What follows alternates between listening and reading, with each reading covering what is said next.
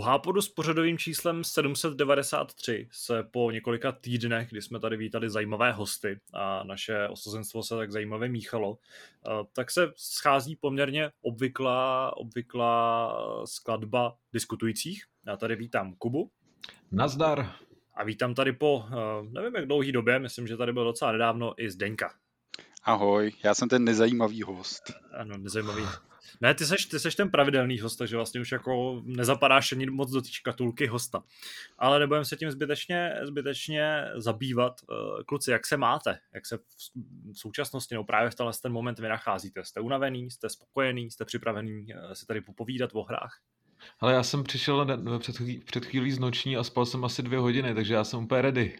Ty kráso, tak to máme eh, úplně opačně, tak já jsem spal možná i za tebe, protože já jsem zase měl ten týden, co jsem recenzoval Returnal, hodně náročný do toho prostě práce, takže obzvlášť poslední dva dny byly přesně takový, že vyústili v asi 12-hodinový spánek, ze kterého jsem se před chvílí probral, takže... Nice, takže to tady zprůměrujeme prostě. Jo, jo, zprůměrujeme to a jsme tak nějak průměrně vyspaný. Já jsem... Jak se máš ty, Tadeáši? No já jsem spal jako normální člověk celkem, přišel jsem spát někdy po půlnoci a vstával jsem asi v, v půl devátý takže já jsem, já ten váš průměr jako hezky, ještě víc průměr. Jenom doplňuješ. Tak, ano, jenom doplňuji.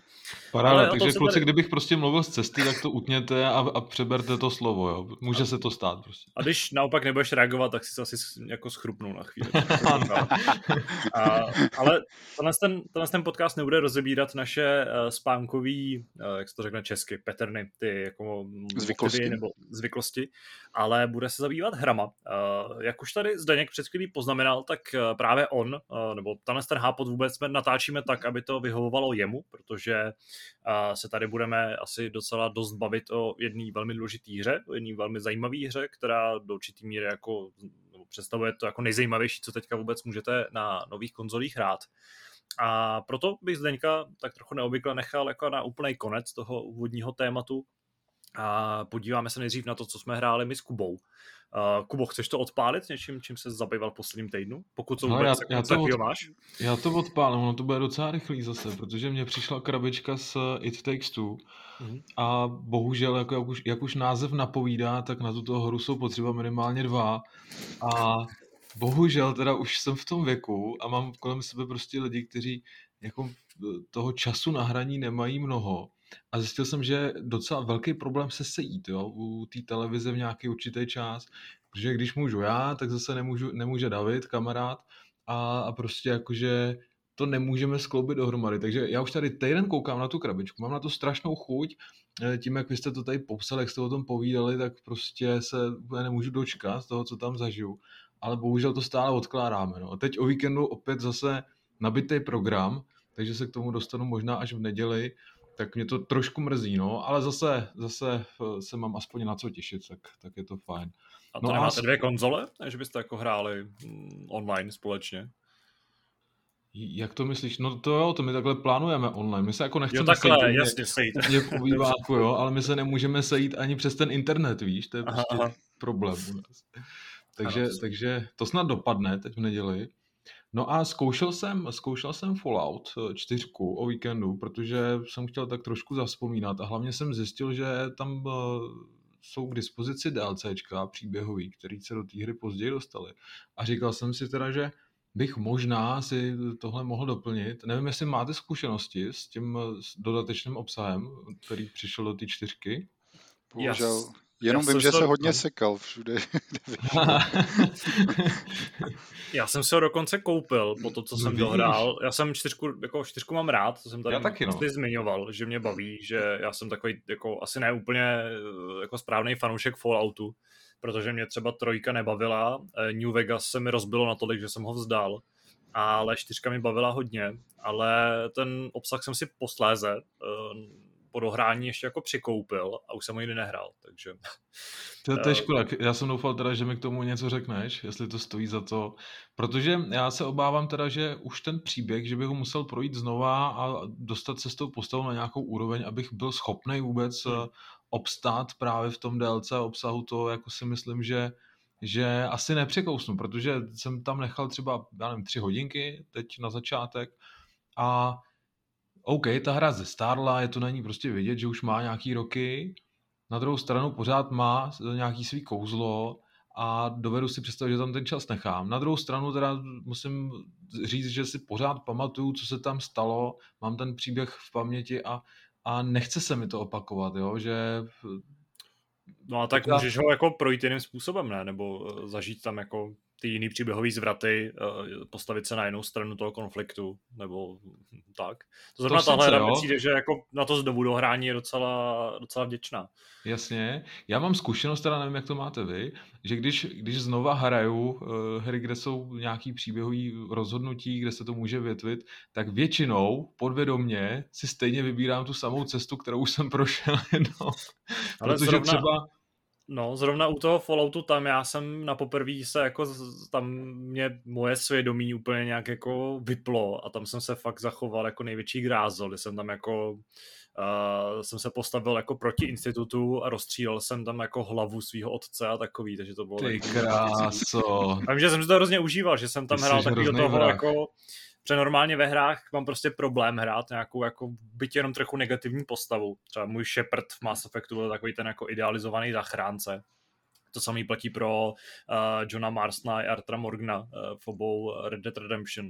Ale tady, tady ta moje postava byla takový sarkastický grázlík, který prostě krát podváděl. Jako ve výsledku vždycky pomohl, ale uh, teda jak komu a v případě toho institutu, tak tam jako celá ta, celá ta budova skončila zbrocená v krvi a nakonec uh, se s ní stalo to, co se s ní stane na konci. Asi jako uh, nemusím tady zbytečně spoilerovat, když ta hra už má něco za sebou. No.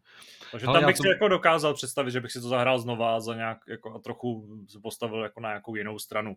Už jenom proto, že tam vlastně ty rozhodnutí nejsou úplně černobílí. Tam vlastně, kdybych se postavil třeba na stranu toho bratrstva ocely, tak by třeba se ten příběh mohl vyvíjet trochu jinak, než, eh, než tak, jak se vyvíjel u mě. Jasný, no. Já s tou v tomhle souhlasím. Eh, já to mám tak nějak, že v podobných hrách prostě nemůžu hrát za toho největšího grázla, protože mě to prostě ne, tak nějak s tím, jak já jsem nastavený, nějak nejde dohromady a prostě mě to vadí. Jo. Já když prostě přesně jak jsi zmiňoval ten Red Dead, tak když se tam chovám jako největší hajzl, tak nakonec to mám prostě blbej pocit a vadí mi to a nejradši bych si prostě naloudoval nějakou předchozí pozici a, a prošel si to ještě jednou. No, takže... no a tyhle hry teda má ještě problém dost často v tom, že uh, sice ti nabízejí tu možnost uh, jako toho polárního rozhodování, kdy se jako chováš jako hajzl nebo jako kladná, jako kladný hrdina, ale většinou eh, ta záporná, ten záporný směr jako vůbec nedává smysl v rámci toho příběhu, nebo prostě ta hra pak jako moc to jako spolu neladí. Tím pádem třeba právě v Mass Effectu, eh, v Red Dead Redemption, tam když se prostě chováš jako ten zloun, tak pak vůbec nedává smysl, že se vlastně děje to, co se děje, že jo? protože ten příběh je postavený na tom, že ty jsi ten hrdina, který vlastně ve výsledku pomáhá. Uh, v Red Dead Redemption je, přichází ta, to redemption, prostě ta, to vykoupení a tam vlastně nedává smysl, že by prostě celou dobu byl Arthur nebo, nebo John jako hajzl, no. Takže tam je problém v tomhle, že ten příběh to většinou moc, eh, jako, moc ti nedává ten prostor. Ano, klasická videoherní logika prostě, no. No, takže, takže uvidím, jestli to ještě překousnu, jestli, jestli eh, se teda dostanu k tomu dodatečnému obsahu. Přece jenom mě to teda zajímá, tak, tak se uvidí. No. Tak předávám slovo. Uh, předáváš slovo. Já mám jako podobně uh, krátký výčet her, kterým jsem se věnoval. Uh, v průběhu týdne vyšla recenze na MLB The Show 21, což je hra, o který jsem tady mluvil i minule, ale měl jsem s ní zatím takový jako trošku Eh, menší zkušenosti, ještě jsem ji neměl úplně dotaženou, ještě jsem v ní nestrávil dostatek, dostatek času, a což nakonec jsem napravil ještě třeba přes víkend, přes na začátku týdne. A vlastně jsem začal pilovat svoji, svoji postavu eh, svého nadhazovače japonského, a právě tam jsem vlastně začal objevovat, kde ta hra má určitý mezery, protože, eh, jak jsem tady, myslím, že už minule jsem mluvil o tom, jaký, jak, jsou vlastně ta hra, jak je ta hra příbuzná, nebo jakým způsobem se podobá třeba těm systémům z My Career, z uh, NBA 2K, a v tomhle ohledu uh, jsem právě zjistil, že tam jako ta, ta podoba je docela velká, vlastně mě to docela štve. Tak trochu možná to s tím úplně nesouvisí, ale zase jsem si jako zaradoval nad tím, jak přátelský je, nebo jak přátelský je nastavený ten systém toho, jak utrácí v týře peníze, nebo jak, jak tam fungují vlastně ty, ty sběratelské systémy, protože pokud jste nikdy hráli Ultimate Team, ať už to je FNAL nebo je FIFA, a nebo jste hráli právě, uh, právě třeba My Career v, nebo My Team v NBA, uh, tak víte, že tam prostě je to nastavený tak, aby vás ta hra jako donutila do té hry ty peníze nainvestovat, protože prostě ty odměny jako dostáváte, ale dostáváte jich buď to hrozně málo, nebo dostáváte jako nějaký absolutní balast. Prostě dostat se k nějaký jako hvězdnímu hráči, nebo třeba v případě toho My Career tu svoji postavičku nějak vylepšit, tak je jako nesmyslně drahý, nebo byste prostě museli buď to v té hře trávit abnormální množství času, každý den prostě několik hodin, třeba celý rok, anebo prostě vytáhnout peněženku, koupit si za 2000, třeba 50 tisíc mincí a, a pak jako se radovat.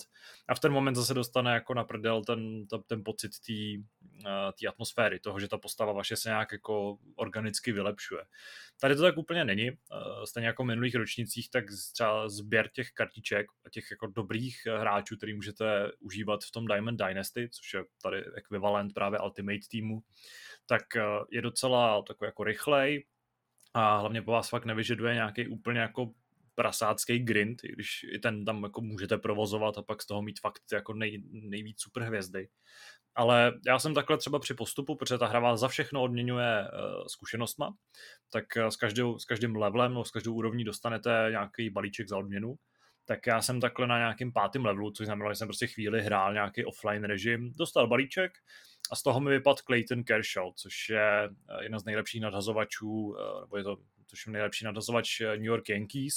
Je to prostě ekvivalent toho, kde by vám ve FIFA padnul no, teď mě úplně jako nenapadá žádný, žádný jako správně, správně ekvivalentní. Prostě nějaký hráč na úrovni zhruba 89-90.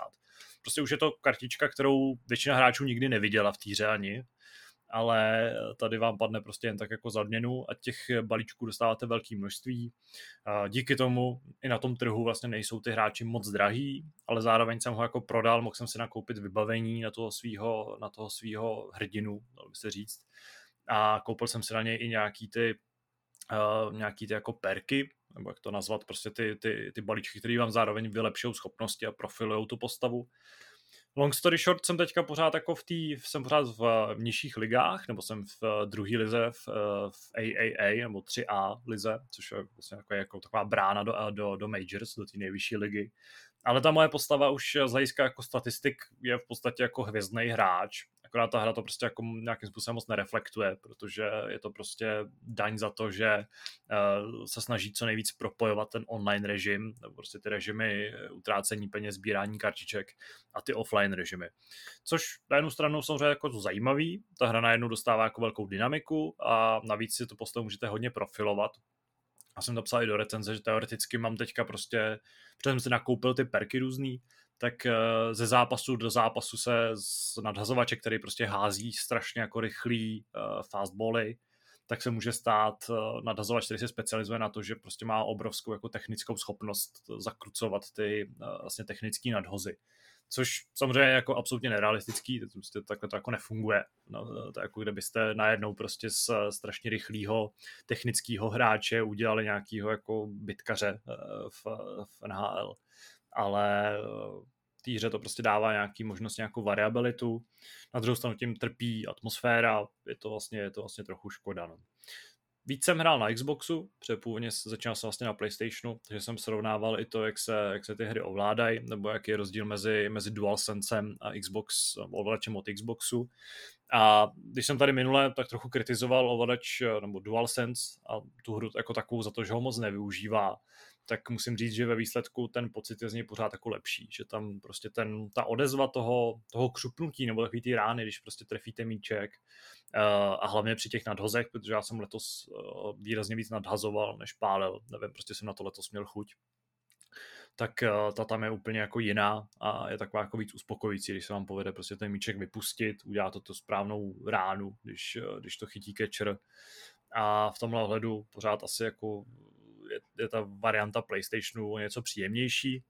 v průběhu recenzování jsem se díval na video Digital Foundry, který zkoumali, jestli mezi těma verzema jsou nějaký rozdíly, protože jako na první pohled nevidíte žádný rozdíl, kromě toho, že jsou prostě přebarvený některé prvky, aby to odpovídalo tlačítkám na ovladačích.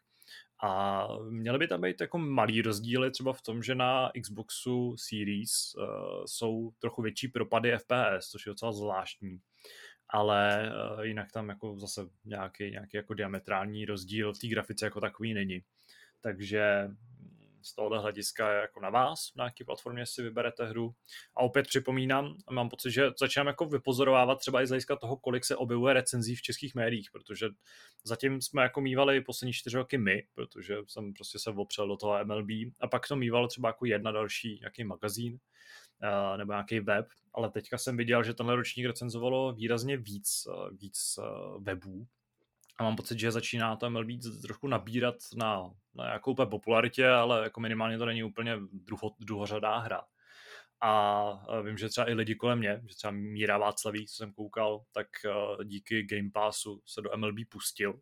Stěžoval si, že to je teda hrozně těžké, vůbec neví, co má dělat a neumí ani odpálit ale nebo že mu dělá problém, prostě jako, že ani netuší, co se vlastně v té děje a co mu říká ale je fakt a je docela příjemný, že, eh, že prostě se ta hra jako malinko dostává víc do mainstreamu a doufám, že v průběhu dalších let třeba ten baseball a konkrétně tahle ta série získá mezi českýma hráči trochu zajímavější pověst, než má teď. Předpokládám, že teď jako spousta hráčů vůbec neregistruje a uh, jakkoliv je to, jsou tady sportovní hry hrozně populární, včetně třeba Mednu, který je taky překvapivě jako má své fanoušky, i když to je možná ještě víc okrajová záležitost než baseball, tak, uh, tak tady pořád prostě těch hráčů moc není. Madden slouží pouze jako grafický benchmark, že jo?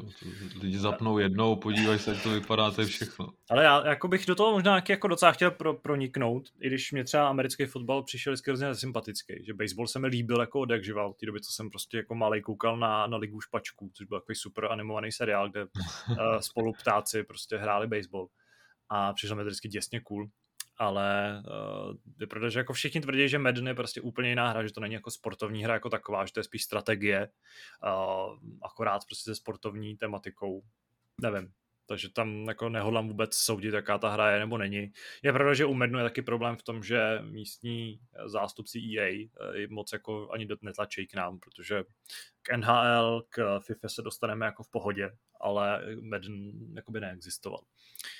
Kromě té sportovní Odyssey, když jsi tady mluvil o tom, že jsi přines krabičku, tak já teďka taky v ruce držím krabičku ještě zabalená v celofánu, což je takový příjemný, dlouho jsem neměl v ruce zabalenou hru. A tou hrou je New Pokémon Snap, což je plánovinka od Nintendo a asi logicky, když je ještě zabalená v celofánu, tak s ní nemám žádné zkušenosti, ale uh, už tady žhavím svůj Switch a bude to věc, která mě bude bavit další dny. Minimálně Řekni nám, co je na obalu. Ale na obalu je, je tady Pichu, a pak jsou tady starci z, teď nevím, jestli to je sedmá nebo pátá generace, ale myslím, že to je Ošavot, a tohle už jsou ty po- Pokémoni, u kterých eh, jsem neznal anglický názvy. Ale tady je Pikachu, Lapras, a, takže a, Butterfree tady je, ne, to není Butterfree, to je nějaký jiný motýlek. No, je tady spousta Pokémonů a vzadu je Bidoof a Bidoof je nejlepší, takže... Děkujeme za skvělou recenzi obalu. Ano, ano. Obal, obal je krásný, je barevný a je na něm spousta Pokémonů, takže už se těším, až vytáhnu svůj foťák a začnu tady blejskat nějaký, nějaký příšerky ve světě. No, to je za mě vše. Uh, takže se můžeme směle přesunout k té jako jediný zajímavý hře, o který se dneska budeme bavit. Asi. Ale já to, je, to je Returnal. Já ji uh, klidně odpálím hned na začátek, i když je to jedna ze dvou her, kterou jsem od posledně, co jsem tady byl, hrál, uh, nebo víc hrál, ale můžeme, můžeme u Returnal klidně, klidně začít. Uh, recenze už vyšla, myslím si, že, myslím si, že je dostatečně obsáhlá na to, na to, aby zodpověděla spoustu dotazů. Přesto jsem si tady do Hápodu pošetřil vlastně jeden, eh, jeden dotaz, který přišel, myslím, od Marka v našem jako sou, soukromým redakčním, redakčním chatu. Myslíš protože... dotaz na to, jestli ta hra je na redakčním účtu, aby si ji mohl zahrát zadarmo? tu zrovna ano, takhle myslím. To, takhle to na hry funguje a Radek byl trochu smutný, když jsme zjistili, že náš redakční socialismus nemá úplně lidskou tvář, ale má zdeňkovou úsatou tvář. Přesně tak. Uh, Marek tam totiž, nebo doufám, že to byl Marek, myslím, že ano, nadhodil, jestli by ta hra vlastně nefungovala líp jako čistě singleplayerová jako neroguelike, neroguelike hra. A já jsem, já jsem tady na to, nad tím eh, poslední, poslední dobou docela přemýšlel, protože já jsem si pro vás, kuci, připravil takovou, takovou otázku. V té hře jsem v rámci recenzování nechal 49 hodin. Typněte si, kolikrát jsem za tu dobu umřel, protože to ta hra počítá a dá se tam ta statistika zobrazit. Zkuste říct, kolik těch smrtí jsem absolvoval. Ale čistě matematicky si vždycky zmiňoval, že jeden cyklus trvá zhruba 2,5 až 3 hodiny, takže já to odhaduju takhle jako na bezpečnost na 14 smrtí. Dobrý, co ty, Kubo? 14 smrtí jenom? Ne, ne, že bych teda Zdeňka podceňoval, ale tak 50 třeba. No, tak pravda je někde uprostřed, protože a v podstatě přesně uprostřed je fakt, že ten jeden úspěšný run trvá ty dvě a půl, tři hodiny, nebo mě to tak aspoň zabralo, ale pochopitelně hned ze začátku jako po sobě následovalo několik rychlých smrtí, než jsem si tu hru trochu osahal a potom dalších pár smrtí jsem vyloženě, když jsem nevěděl třeba co dělat už ke konci hry, kde vlastně uh, už, uh, už to vedení za ručičku uh, úplně opadne, tak jsem zkoušel, jestli se něco nestane, když skočím tady a tamhle a tak to jako nedopadlo vlastně nikdy úplně šťastně. Takže těch smrtí nakonec bylo 31. Já to říkám proto, že jsem si tohle, s, tou, jako, s touhle statistikou jsem byl docela překvapený a schválně jsem si to ještě porovnával s recenzentem uh, z IGN, který vlastně ve své recenzi taky tuhle tu um, statistiku pro zajímavost zmiňoval a tam teda on měl nahráno 42 hodin a těch smrtí měl 25. Já jsem jich měl 31 za 49 hodin, takže ten náš zážitek byl opravdu hodně, hodně podobný. A vlastně mě to přivedlo k tomu, že ta hra vlastně je takový docela lineární singleplayerový zážitek, protože ono tam toho opakování, když si to takhle uvědomíte, vlastně zas fakt tolik není. Kolikrát se vám stane, že v akční hře typu Doom, řekněme, který sice je to FPS, ale ta hra má s Returnal hodně společného, kolikrát tam umřete a musíte nějakou tu část prostě opakovat znova. Já bych řekl, že vlastně tady je to dost podobný ano, budete se opakovat, budete opakovat víc, na druhou stranu to prostředí se vždycky trošku změní, takže tím nebudete tolik znudění. Je fakt, že se budete vracet o trošku větší vzdálenost než nějakému checkpointu v běžné singleplayerové hře. Ale vlastně je docela zajímavý a samotného mě to u toho hraní kolikrát napadlo, nebo že jsem si vlastně neuvědomoval, že hraju roguelike hru. Potom, když jsem teda to někde vzkazil daleko v tom ranu, tak to jsem si to uvědomil hodně rychle, ale na druhou stranu je to, je to eh, trošku, trošku nadíl ty průchody. No. Takže hmm. eh, aby jsem to nějak, nějak uzavřel, myslím si, že by ta hra tak fungovala, muselo by se tomu jako upravit, ale vlastně, když bude ten člověk procházet pomalu a opatrně a důkladně a bude si tu postavu hodně vylepšovat, vlastně se mu z toho taková singleplayerová klasická střílečka stane. A jsi si jistý, že tohle je jako univerzálně aplikovatelný a není to třeba do určitý míry uh, pokroucený tím, že jsi jako aspoň to tak vnímám, docela zkušený hráč nebo docela schopný hráč, protože prostě máš zkušenosti hmm. s uh, dost obtížnýma hrama. To jo. přesně si myslím já, protože já bych těch smrtí tam měl třeba 230, bych řekl. A jako, co, což o nás, jako lidi, kteří prostě třeba hrajou hry, ale třeba taky ty jako casual hráči, kteří sem tam si zahrajou nějakou, uh, nějakou exkluzivitu, nebo uh, i lidi, kteří hrajou docela hodně, ale já třeba zmíním uh, jako tátu mý, mý přítelkyně, který jako hraje docela dost, ale když ho občas sleduju uh, při tom, jak míří ve hrách, tak je to docela jako úsměvný, protože tam prostě Tady na to jako... musíš být jakoby fakt zkušenější už, to jako, to nepochybně, to, to je fakt, to, to, to, roz, to rozhodně platí. Ale pořád si ale myslím, že fakt ten, ten opatrný průchod jakoby ti zajistí to, ne, ne že nesmrtelnost, ale rozhodně ti podstatně navýší, navýší šanci na přežití. Ale je fakt, že prostě pokud jakoby neumíš moc jako přesně mířit, tak ti to vlastně bude, bude prdplatný. No. Ta hra využívá jako docela komplexní ovládací schéma, takže uh, musíš být trošku, trošku jakoby vycvičený v tom hraní videoher. To je, to je nepochybně, nepochybně fakt. Ale zase to by se ta hra v podstatě rozbila. To je jako naše tady věčný téma, jestli by Dark Souls s lehkou obtížností jako, hr, jako hra prostě vůbec mohla fungovat a jako je jasný, že prostě nemohla. Myslíš, že si na Returnal vzpomeneme, až budeme vyhlašovat hru roku? No, já doufám, že ano, ale další věc, co vlastně v tom našem redakčním chatu zazněla, je, že ono, ta 70 dolarová cenovka opravdu je na místě, ale pro lidi, kteří až po tom, co si to zahraješ, že prostě předem tě ta cena nenaláká k tomu, aby si tu hru koupil. A trošku se obávám, že i když já si na tu hru určitě vzpomenu, tak eh, vlastně se trošku bojím, kolik těch hlasů, který by mě podpořili, tam vlastně zazní, protože si nejsem jistý, kolik lidí do ní vlastně vůbec bude chtít investovat. A to nemyslím jenom na naší redakci, ale samozřejmě na obecně, obecně hráče, hráče na PlayStationu. Protože prostě uh, už se ukázalo, naposledy si vzpomenu třeba, už je to teda dávno, například eh, remakeu Ratcheta a Klenka, kdy vlastně ta nižší cenovka může zaručit týře obrovskou popularitu, i když ta hra mohla stát víc. A Returnal opravdu může stát víc a stojí víc, ale pořád bych si myslel, že taková 50 dolarová cenovka by té hře prostě slušela víc z toho důvodu, že by prostě dala šanci víc lidem, aby, si, aby se do ní zamilovali. No. Takhle to bude mít rozhodně těžší. Je tam ještě něco, co bys k tomu chtěl říct? No, v tuhle chvíli jsem chtěl, v tuhle chvíli jsem se chtěl spíš zeptat vás, jestli byste měli na Returnal ještě nějaký, nějaký otázky. Já vím, že jsem se tady vlastně teď věnoval mm, dost jako konkrétním, konkrétním detailům.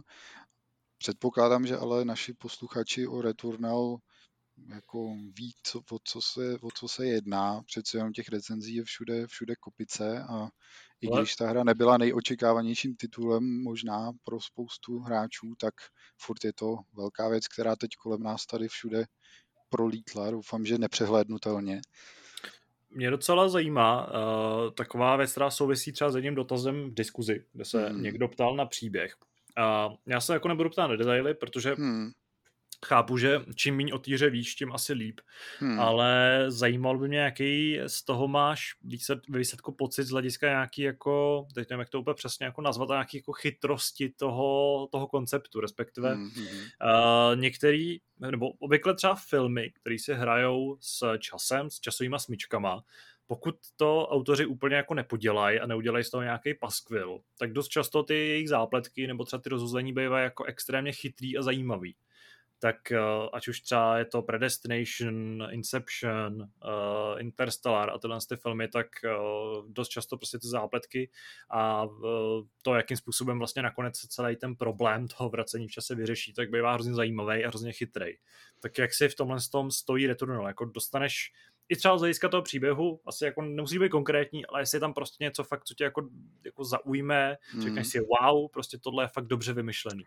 Já tě budu muset asi trošku zklamat, protože uh, ten příběh, v čem exceluje, tak je v tom, že tě jakoby, uh, že chce, aby si ho odhaloval dál a dál, že to napětí během té hratelnosti tam je, ale to rozuzlení mi teda nepřijde, kdo ví, jak, eh, kdo ví jak uspokojující a to především z toho důvodu a tady jako velký vykřičník, protože je možný, že jsem to prostě nepobral tak, jak jsem to měl pobrat. To vyprávění je hodně roztříštěný a hodně takový nekonkrétní, ale pokud jsem to pobral správně, tak tohle je jeden z těch konců, kde vlastně to, jak to dopadlo, záleží na té tvý interpretaci. Že prostě tam jakoby není ten jeden konkrétní ta jedna konkrétní odpověď, co se vlastně stalo.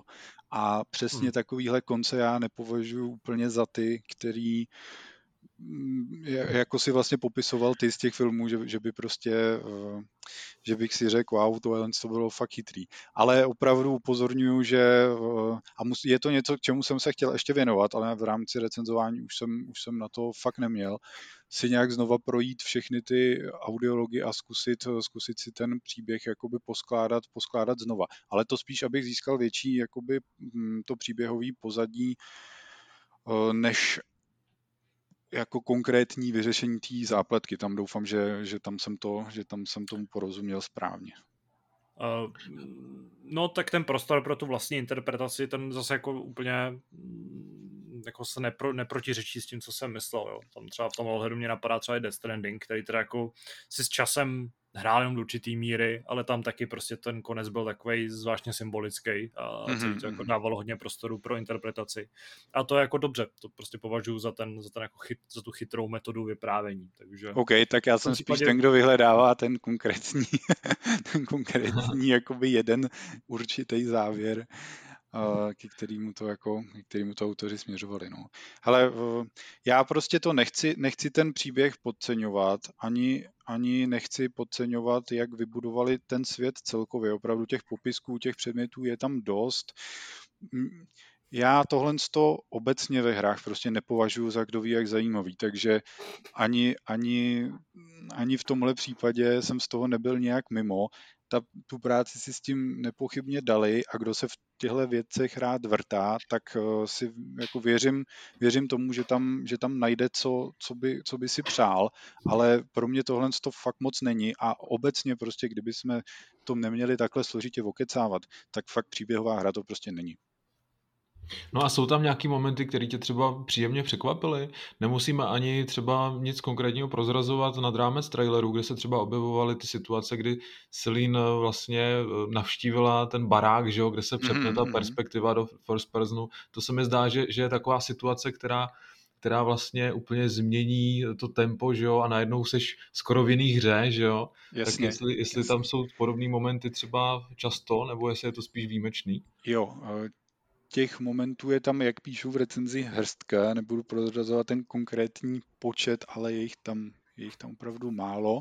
A uh, Vzpomněl jsem si, vzpomněl jsem si třeba na PT v době, kdy, kdy jsem tam procházel, eh, procházel tím, tím domem, protože ta hra je docela, docela strašidelná v těch momentech. Ono, to její prostředí a ty nepřátelé nejsou žádná jako průcházka růžovou zahradou uh, ani tak, ale rozhodně se při té akci jako nestíháš bát, nebo já to tak jako mám, že prostě třeba u toho Duma taky seš sice tam jak s nějakýma pekelnýma příšerama, ale uh, furt musíš se soustředit hlavně na to, abys přežil a na nějaký, že, že tady na tebe někdo cení zuby a plivé oheň, na to, nad tím se jako nesmíš moc zastavovat, jinak tě ten oheň prostě spálí.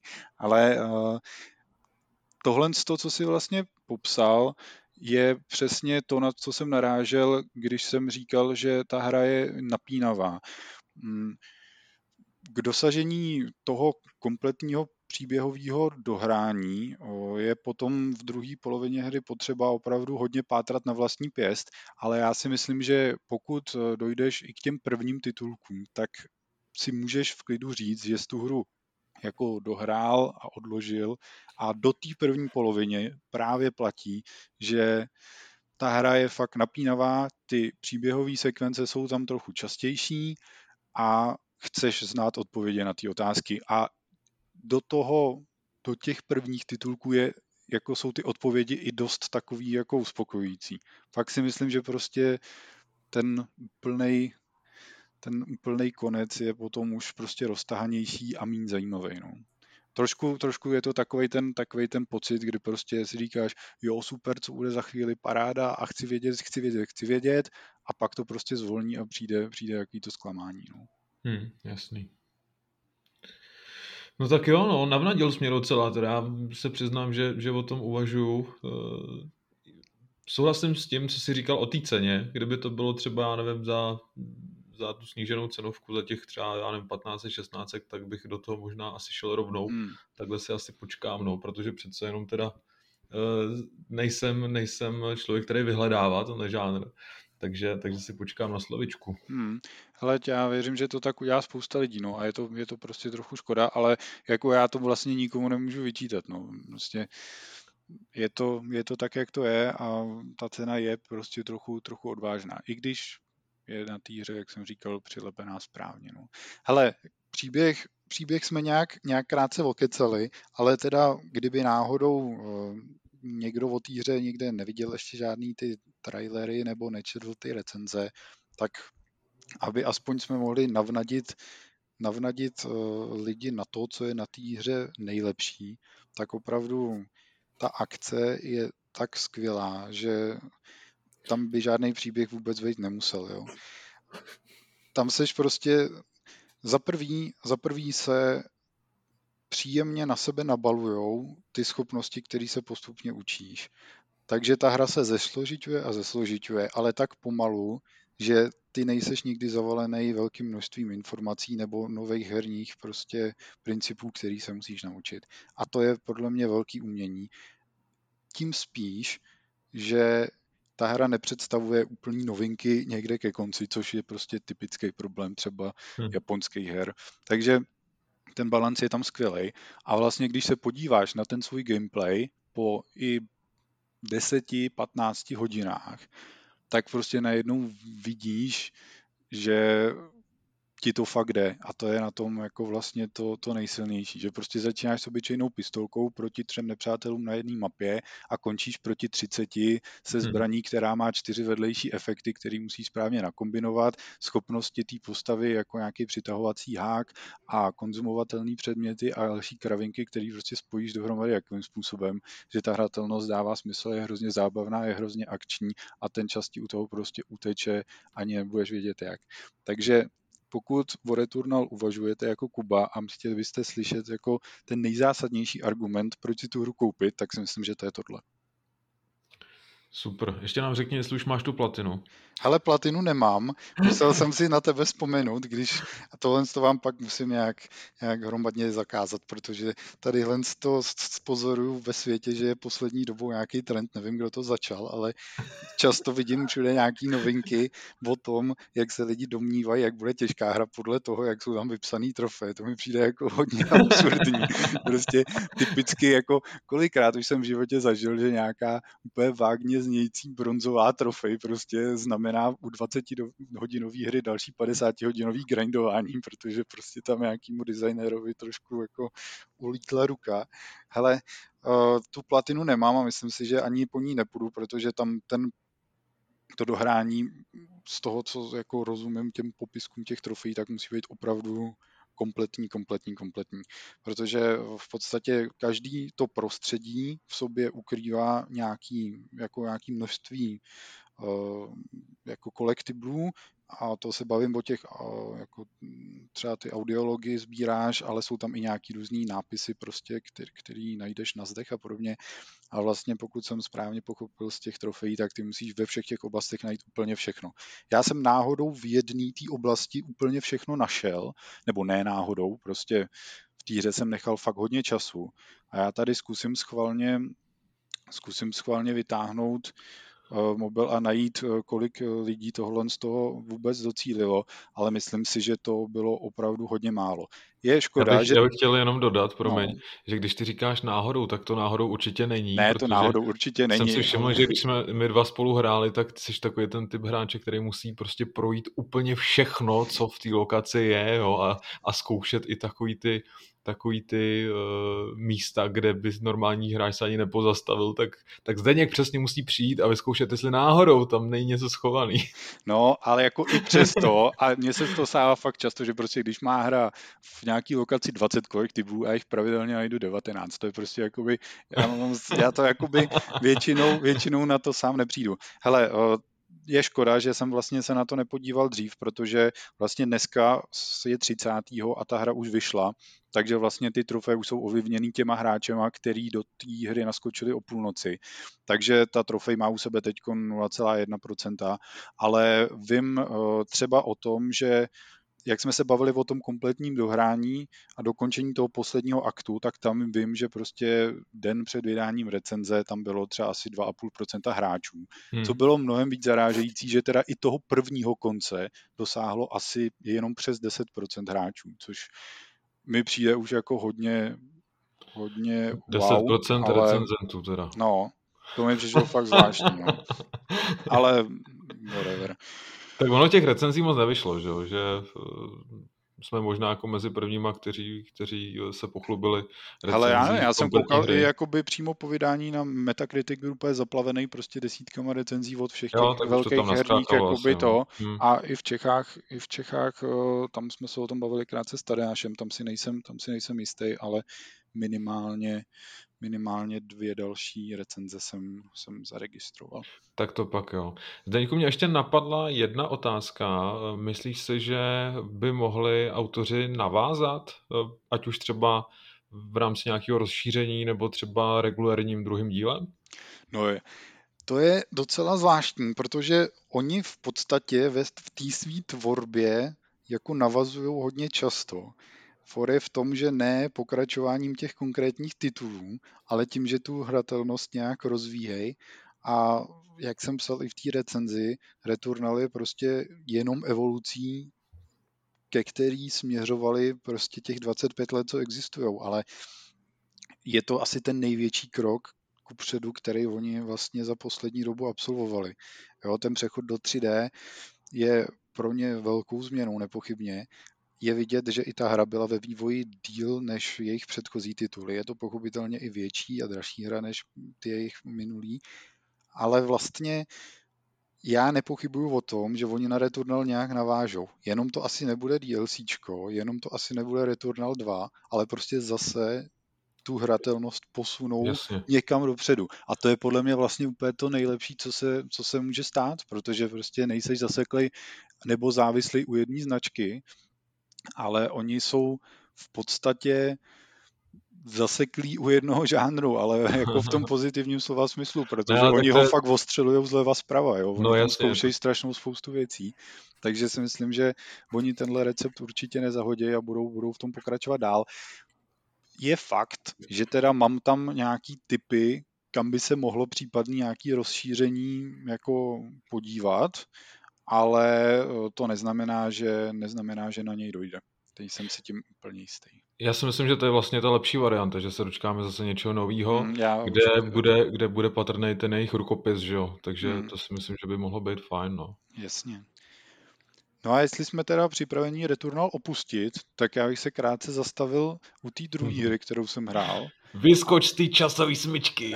Potřebuju, přesně. Vyskočíme, vyskočíme z časové smyčky Returnal a přesuneme se zase od, od PlayStationu a Xbox, protože já jsem, fakt mám jako radost z toho, co dělá Microsoft s Game Passem a uh, i když jsem, i když jsem měl Sniper Elite 4, o kterých budu za chvilku mluvit, v hledáčku už nějakou dobu a chtěl jsem tuhle z té sérii dát, dát šanci, tak i když byla třeba na PlayStation Plus, tak jsem se k ní nakonec, nakonec nedostal.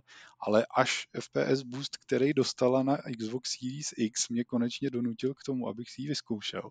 A u téhle hry se asi nezastavíme jak ví jak dlouho, ale já už jsem nějakou dlouhou dobu vlastně zase nehrál takovou, řekněme, takovou tu dvouáčkovou hru, že prostě to není úplně ten vždycky ten nejžavější kandidát na hru roku, přesto to není žádná prostě indie plošinovka nebo něco, je to prostě jako velká zavedená série ve 3D moderně vypadající, i když prostě vidíš, že na tom, eh, že to není ta hra s tím 100 eh, milionovým rozpočtem, ale vlastně Sniper Elite 4 je úplně jako fantastická oddechovka, příběhově taky trošku, uh, trošku míň, uh, míň ná, jako náročná, že prostě je to hlavně o té hratelnosti, což je prostě něco, co v současné době spíš vyhledávám. A prostě si jenom v klidu procházíš tu mapu, zjišťuješ dalekohledem, kde jsou ty nepřátelé, pomalu je likviduješ, užíváš si těch 60 fps, jak to krásně běží a je to prostě super. Takže takový tip z Game Passu, kdybyste náhodou měli doma Xbox a předpláceli si tuhle službu a ještě jste nenarazili na Sniper Elite, tak určitě vyzkoušejte, protože pro mě fakt příjemný překvapení a jako nejenom konkrétně u téhle hry, ale jako u toho vůbec u, u těchhle z těch menších studií, jak, jak dobrý hry vlastně jsou už dneska schopný, schopný vytvořit, že už to nejsou takový ty, co jsme si kupovali za tři kila, za tři kila někde v Tesku v krabičkách u pokladny, ale... V Lidlu. V Lidlu. to, to je fakt jako už pěkná, pěkná, moderní a zábavná hra, takže rozhodně super. No, a s tímhle s tím se myslím můžeme s klidem přesunout k našemu prvnímu regulárnímu tématu.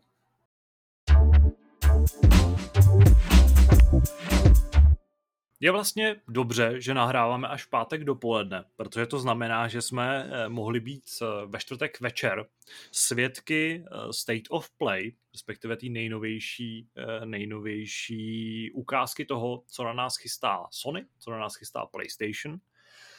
Tahle ta epizoda byla do no, z asi 90%, dalo by se říct. Byly tam teda ještě jako dvě další hry, ale o těch, eh, o těch, ty tam hráli hodně jako třetí housle. Tak uh, byla věnovaná uh, novýmu Ratchetovi, nebo Ratchet and Clank Rift Apart. Uh, viděli jsme, teď si myslím, jestli 16-minutový nebo možná i víc video přímo z hraní. A když jsme přemýšleli nad tím, o čem bychom se dneska mohli povídat, tak jsme se shodli, že to je rozhodně jedna z těch nejzajímavějších věcí, co jsme teďka viděli. Kluci, eh, vím, nebo věřím, že jste oba video viděli, že jste sledovali, co nabídne nový rečet. A jaký z toho zatím máte pocit? Jste tak nadšený, jako dá se většina ostatních hráčů? Hlavně nepřestává fascinovat, když, když ukazují právě záběry tady z té hry, jak eh, se to jeví jako klasická animovaná pohádka a najednou se přepne ten moment eh, z těch záběrů do chvíle, kdy ty ovládáš už tu postavičku. Jo. To jsou prostě chvíle, kdy já na to koukám úplně úžasle, protože, protože mě to stále připadá neuvěřitelný a, a je, to, je to prostě krásný. No. Je to oživlej animák, no, co si budeme povídat a už jenom proto se na to strašně těším. Já nevím, jestli vy uh, tuhle hru nějak očekáváte, ale, ale pro mě, pro mě je to docela, docela černý kůň letošního roku. Já se docela na Ratcheta těším, protože i když eh, to není úplně takový to že bych bez té hry asi ne- nemohl žít, tak třeba ten uh, předchozí díl, a teď já nevím, on už bude teda tak pět let starý, uh, no.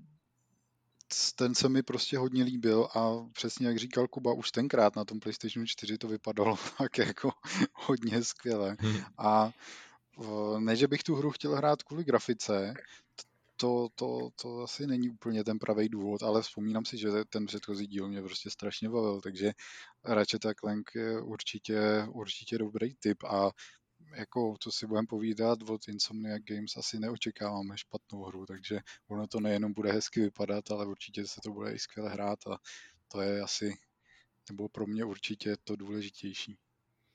Já se těším na všechny ty brikule, co budou dělat eh, z DualSense. To už bylo právě vidět tady v té ukázce, kde představili nejenom třeba pohyb po světě, to poskakování a levitování na těch raketových botách, který má rečet, ale eh, trošku nakousli i ty palební režimy, kdy třeba, když máš brokovnici, máš tam ty dvě komory, tak když stiskneš prostě ten trigger jenom na půlku, tak vystřelíš pouze z jedné a když to domáčkneš úplně, tak vystřelíš, vystřelíš obě naraz, nebo tam máš třeba tu laserovou pistoli, takže když budeš prostě eh, střílet eh, střílet s tím, že to domáčkneš do poloviny, tak máš přes, přesnější střel, střelbu a naopak zase, když to domáčkneš úplně, tak, tak spustíš takovou raketovou smršť na ty nepřátele. Takže v tomhle si myslím, že, že to bude zase posazený o level vejš. Víme právě, že ten předchozí díl už eh, si eh, na tom poli těch zbraní docela, docela hrál. Byly tam unikátní, unikátní hračky, jako třeba taková ta zbraň, která dokázala rozpixelovat nepřátelé. No to a věři... doufám, že se vrátí. Jako. Já si myslím, že jo. Já si myslím, že to je taková klasika už. A, a řekl bych, že nad rámec toho tam bude dalších prostě x věcí, které ti udělají v tomhle radost. No. Taková ta zbraň, která donutí ty tvý nepřátele tancovat. Tam bylo hrozně vtipný a tenkrát jsem na to přišel až, až když jsem zjistil, že je za to fakt trofej, protože oni vymysleli, že úplně každá ta postava, jakoby každý typ toho nepřítele má unikátní ten taneček, toho, jsem, toho bych si jako úplně, úplně sám předtím nevšim, ale fakt bylo super pozorovat, obcházet celý ten svět a u každého toho nepřítele aktivovat tady tu zbraň, protože každý ten taneček byl fakt jakoby unikátní pro tu konkrétní postavu, to bylo docela fajn. Hmm. Když už zmiňuješ svět, tak eh, bych taky zapadl do diskuze, tak mně se na tom neuvěřitelně líbí právě to prostředí, který mi přijde, že Uh, že je jako pestrý, je zajímavý, je hezky nadizajnovaný, ale hlavně jako naprosto nechápu, jak tohle to může fungovat vůbec, protože v tom prostředí se hejbe tolik věcí. Uh, prostě potom po těch světech, když se začne bojovat, tak lítá tolik částicových efektů. Tady prostě teďka koukám na nějaký ten souboj s těma robotama u toho, u nějakého toho růžového bazénu tak tam prostě těch efektů a toho, co vlastně v tom světě je interaktivní, co se tam hejbe, co tam na tebe svítí, lítá, padá, tak je tam úplně neuvěřitelné množství. A když k tomu přičteš ještě to přesouvání těma, těma dimenzema, tak eh, se fakt těším na to, že tohle to bude prostě jeden z těch jako prvních opravdových jako benchmarků toho, co dokáže nová generace konzolí. Hmm. A ten svět vypadá prostě úžasně. že v nějakém komentáři na YouTube, tuším, pod, uh, pod tím videem, tak eh, jsem se dočil docela vtipnej, vtipnej názor, nebo jako, no, to asi spíš jako vtípek, že tahle hra vypadá jako Cyberpunk, nebo vypadá jako Cyberpunk víc než Cyberpunk 2077, eh, že? Prostě je tak krásně pestrobarevný, tak zajímavý, tak jako robotický, tak přes cyberpunkový a prosvícený těma neonama, že to je fakt jako velká paráda, ty procházky těma bočníma uličkama, to když prostě uh, Ratchet naběhne do nějaký té místnosti.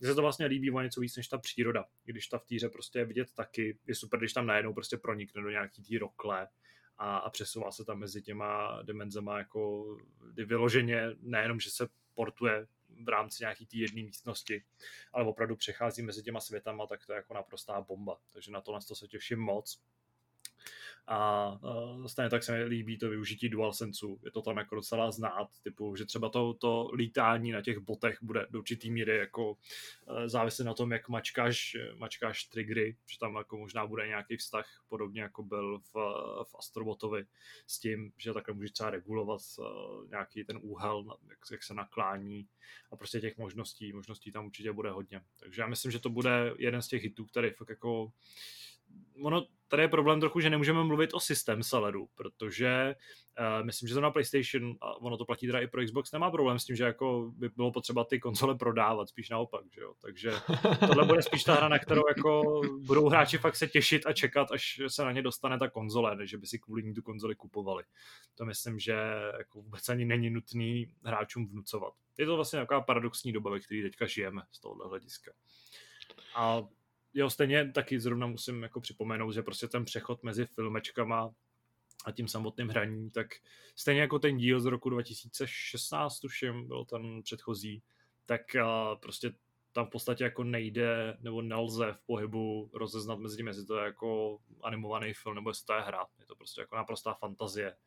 A jako ta hra se světlem, s designem, s odleskama, s tím, jak jsou detailní ty postavy, chlupy, částicový efekt, co jsem zmiňoval, tak tohle všechno prostě vypadá naprosto neskutečně. Takže já věřím, že Ratchet bude jako velká bomba a těle z těch 15 eh, minut mi v tom jenom utvrzuje.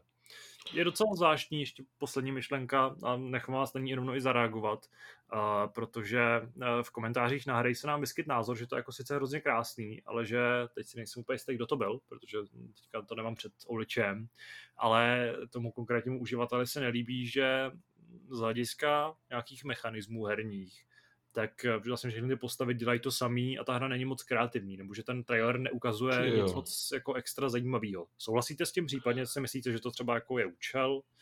Ale já si, já si teda naopak myslím, že, že to bude hodně variabilní a že, že se autoři snaží do, do té hry napichovat co nejvíc různých aktivit. Jo? A je to právě vidět už v té ukázce, že se tam ta rivet projela třeba na turbošnekovi, jo? že najednou se prostě řítíš řítíš obrovskou rychlostí na nějakým, na, na nějakým slimákovi, tyjo, to si myslím, že je super.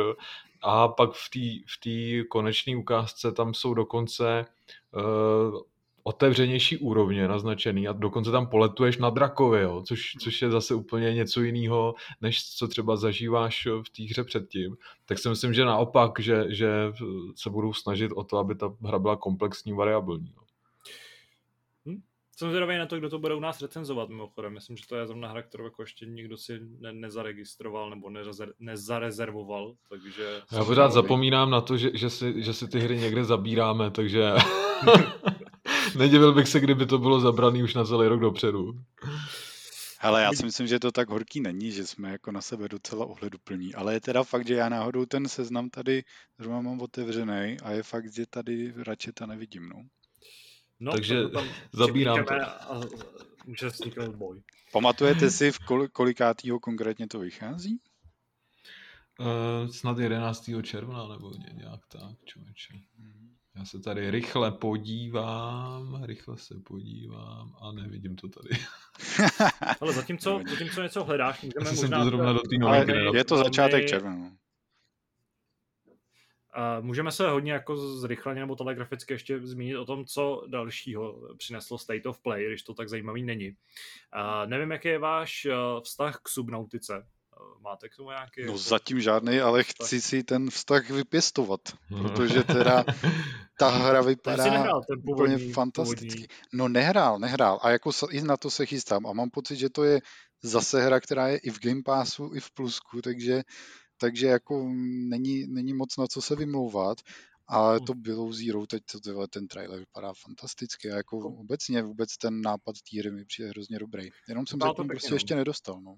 no a chápu to správně, že, že původní Subnautica byl v podstatě jenom takový sandbox a tohle je příběhová, příběhový pokračování, řekněme já myslím, že i původní Subnautica měla jako takovou linku, která tě trošku vedla tou hrou, že to nebyl vyloženě jako Minecraftový sandbox, ale hmm. že si postupem času se jako budoval ten svůj, uh, to svůj jako bázi a nějakým způsobem přežíval v tom světě a zjišťoval, co se v něm vlastně stalo ale uh, upřímně jako nevím, jestli tady nějaký pokrok dopředu. Mně Subnautica nikdy moc blízká nebyla, takže spíš jenom tak jako koukám na ty záběry.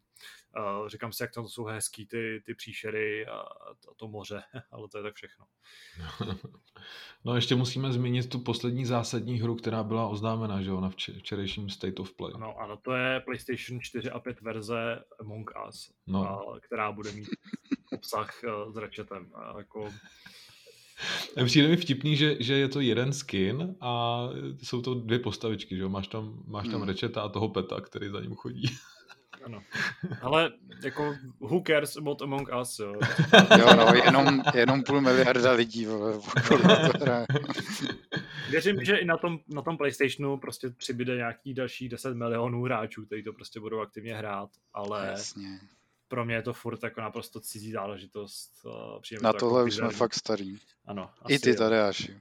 Na to, já jsem, tak já jsem jako z tohohle hlediska, z toho herního takový jako trošku starší než jako, jako biologicky, takže Jasně. tam ten problém prostě asi hmm. je. Ale tohle to vidím hrát obvykle lidi o deset let mladší než jsem já, víc no. ještě, takže... Takže věřím, že to na spoustě lidí udělá radost, ale no, asi do studia Innerslot při, přiteču nějaký další, další miliony dolarů. To, a... to mi přijde úplně neuvěřitelný. Já myslím, že se nepletu, to studio je snad čtyřčlený. To je úlet jak bázen, jo. když prostě vidíš, kolik lidí tohle z toho hraje, ty musí se, tyhle, se divím, že se z těch peněz ještě nezbláznili. Ne, možný, že už se z nich zbláznili a proto dělají tady si skin Ratcheta. Jako mě by zajímalo, kolik třeba práce reálně za, jako zabralo vytvořit ten, ten skin a udělat ten, ten, jako, ten port, jo, protože no, si představím, kolik práce moc to prostě... asi nebude, vole. no. Ale samozřejmě tím jako vůbec nechci ubírat eh, jim jejich zásluhy, nebo... Ty vole, dobře prostě pro ně, jako... No, přesně to tak. Je jako... prostě výhra jak svině akorát, no. Prostě... Přidám to jenom vtipný. No, myslím, že eh, State of Play je za námi. Uvidíme, co uvidíme na, na tom příštím State of Play. Doufám, že třeba uvidíme něco z, z Horizonu. Myslím, že se to nabízí teďka časově. Gran Turismo. A v budoucnosti pořád ještě čeká Kratos a jeho pokračování God of War. Ale o tom se tady zřejmě budeme bavit až za nějakých pár týdnů, měsíců.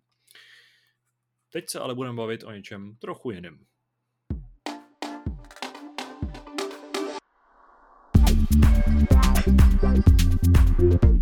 Mluvili jsme tady o State of Play, zmiňovali jsme eh, Ratcheta, eh, God of War, eh, Horizon a další hry, ale jednu poměrně zásadní a velkou exkluzivitu Sony jsme nezmínili, hm, poměrně z pádných důvodů. Je to The Last of Us. Druhý díl samozřejmě vyšel relativně nedávno, minulý rok během léta nebo na začátku léta a to, že by vyšel třetí díl, asi zatím čekat nemůžeme. Na druhou stranu je možná blíž, než bychom čekali. Tenhle týden totiž přinesl docela zajímavý odhalení. V jistém podcastu totiž Neil Druckmann, což je vlastně kreativní ředitel celé té značky, celého projektu The Last of Us, a je to tak vlastně duchovní otec tyhle velmi úspěšné a populární hry, naznačil, že e, třetí Last of Us, nebo prostě pokračování, nebo příběh obecně celého toho univerza, už má napsaný, napsaný další kapitolu. Nebo Neil Druckmann společně s nějakou kolegyní, se kterou píšou scénáře, zpracovali nějaký nástřel toho, kam by se měl příběh Ellie odvíjet dál. A my jsme to vlastně usoudili, že je jedna z těch jako nejzajímavějších vlastně událostí, která má nějaký diskuzní potenciál. Já tady zase budu, nebo zase, já tady budu teďka trošku hm, hrát druhý housle, protože hm, pro mě The Last of Us není moc blízká série a dvojku jsem pořád nehrál. Ale kluci tady mají Last of Us docela v lásce a druhý díl hráli a docela jako aktivně o něm diskutovali a já jim teďka předávám, předávám míček na pálku aby eh, mohli pořešit, eh, co vlastně od příběhu by mohli čekat a jestli vlastně je potřeba dělat eh, další díl Last of Us.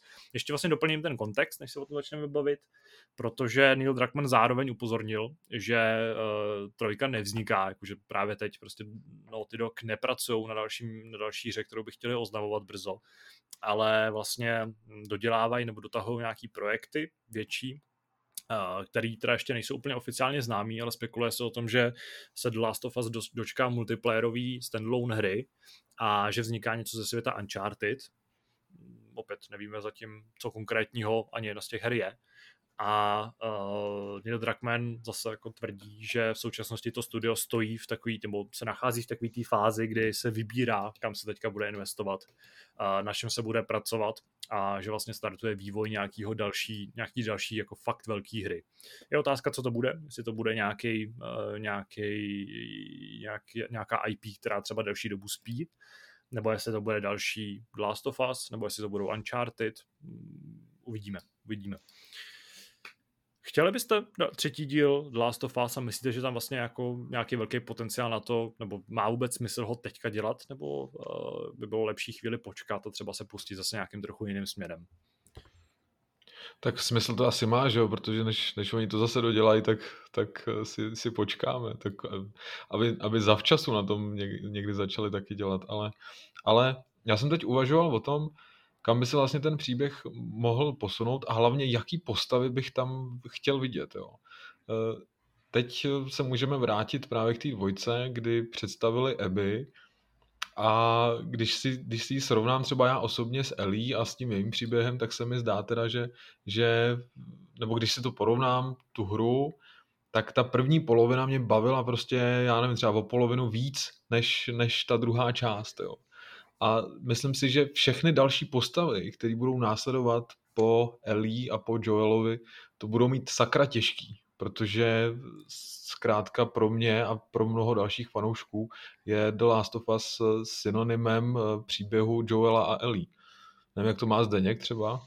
No já to mám hodně podobně, i když já jsem teda s postavou Abby takový problém neměl, jako s postavou. Já jsem měl spíš problém s tím, jako s tou částí hratelnostní, jakoby u ní, že jo? protože uh, ano, u, u jedničky si taky zahraješ teda jak za Joela, tak za Ellie, tak uh, nevím, jestli by třetí díl teoreticky musel zase nabídnout, uh, nabídnout dvě hratelné postavy. Nemyslím si, že by to museli tenhle koncept znovu a znovu opakovat, ale Vlastně, i když já jsem z of Us 2 nějak nadšený nebyl, je to čistě z toho důvodu, jak je ta hra vystavěná a rozhodně bych se nebránil dalšímu, dalšímu dílu. Tady ovšem hrozí přesně to, o čem si mluvil na začátku, že ta hra, pokud by měla vznikat, tak je pravděpodobně, no myslím si, že v lepším případě třeba tři roky vzdálená. A vzhledem k tomu, že první Last of Us je hra z června roku 2013, tak tady prostě to studio najednou uvězníš na, já nevím, no, 10 až 15 let prostě pod jednou značkou, což je docela, docela drastický. Oni teda vydali Uncharted 4, dobře, ale rozumíme si asi, jak to, jak to teď je, obzvlášť vzhledem k tomu, jak narostl Last of Us 2, co se týče velikosti, tak ten případný třetí díl, i kdyby byl jenom tak velký, tak to je prostě obří hra, která zabere roky a roky vývoje.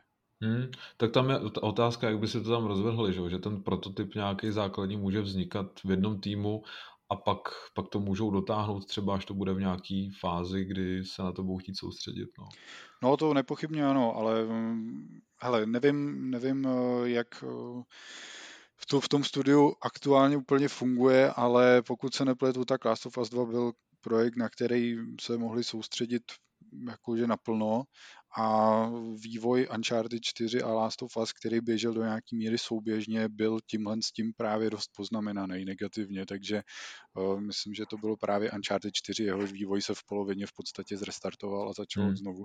Takže uh, i kdyby byli schopní něco, něco takhle ty síly jako trošku roz, roztáhnout, tak uh, je otázka, jestli by to buď ten vývoj jenom neprodloužilo, nebo to té hře neuškodilo. No. Ale jak říkám, je to ono zase od toho už uplynulo pěkných pár let a ty jejich uh, kapacity mohly taky být, uh, být znatelně rozšířený. Jo. Určitě. Já teda přemýšlím, jestli bych chtěl vůbec uh, zjistit, jak eh, probíhá další život Elí. Myslím si, že si toho tahle slečna zažila už příliš a možná bych ji nechal trošku odpočinout. A přemýš, přemýšlím teda, jaký další postavy mají potenciál k tomu, aby, aby prostě nesli ten příběh dál. Jo? Jestli to bude třeba Dina nebo no ten Jesse, že jo, co se tam objevili a i kdyby třeba se museli vrátit v čase, že jo, o kousek a proskoumat ty jejich příběhy zase zvlášť, anebo se úplně vrátit v čase a, a posunout se třeba úplně k jiným lidem, kteří, kteří třeba tu cestu prošli trošku jinak a v podstatě se eh, s Joelem a s Ellie ani nepotkali a vrátit se třeba zase na začátek té pandemie, která tam vznikla. Těch možností je vlastně docela dost, ten svět prostě, jak se vyvíjí, tak eh, toho nabízí hodně a teď je otázka prostě, jakým směrem by se měli vydat. No. No já si myslím, že na to samozřejmě neexistuje jako jednoznačná odpověď, nebo nenapadá mě nic, co by se úplně nabízelo, jenom na, našroubovat vlastně nějaký teoretický třetí díl třeba mezi ty první dva, je sympatický v tom, že tam to zase se setkáš s těma jako postavama, který si měl rád v té jednice třeba. Na druhou stranu mně se líbí, jak tady tak opatrně bruslíte kolem toho, že jako nechcete nic, nic No, no, no. Na druhou stranu prostě asi mi to, to by, to prostě nemůžeš asi udělat Last of Us Part 3, který je mezi událostmi jedničky a dvojky, no. Prostě buď by to musel být nějaký úplně spin-off a tam se zase nabízí úplně teda Ellie opustit. Jasně. A nebo prostě udělat Part 3 a fakt teda navázat na tu dvojku, no myslím si, že to by vlastně nakonec asi dávalo teda největší smysl. Určitě, kdyby se to mělo jmenovat opravdu part 3, tak mm-hmm. jako logicky by to mělo v tom čase se posunout zase ještě někam dál jo. a tam potom už ty možnosti jsou zase jako neomezený, že jo, tam Jasně, já vlastně, já vlastně tohle beru jako asi tu nejlepší cestu, kdyby jsme se prostě posunuli významně dopředu, to znamená, hmm. že by Ellie docela zestávala. Byla v důchodu řekněme. někde na nějakém ostrově prostě ne, úplně, já jsem třeba v důchodu, ale, ale byla by prostě v té kolonii třeba nějaký uh, už uh, na nějakém, řekněme, odpočinku a byla by to ta postava, o který by si všichni říkali, jo, ta si toho prožila, prostě všichni by k ní chovali ten respekt, že jo, a hmm.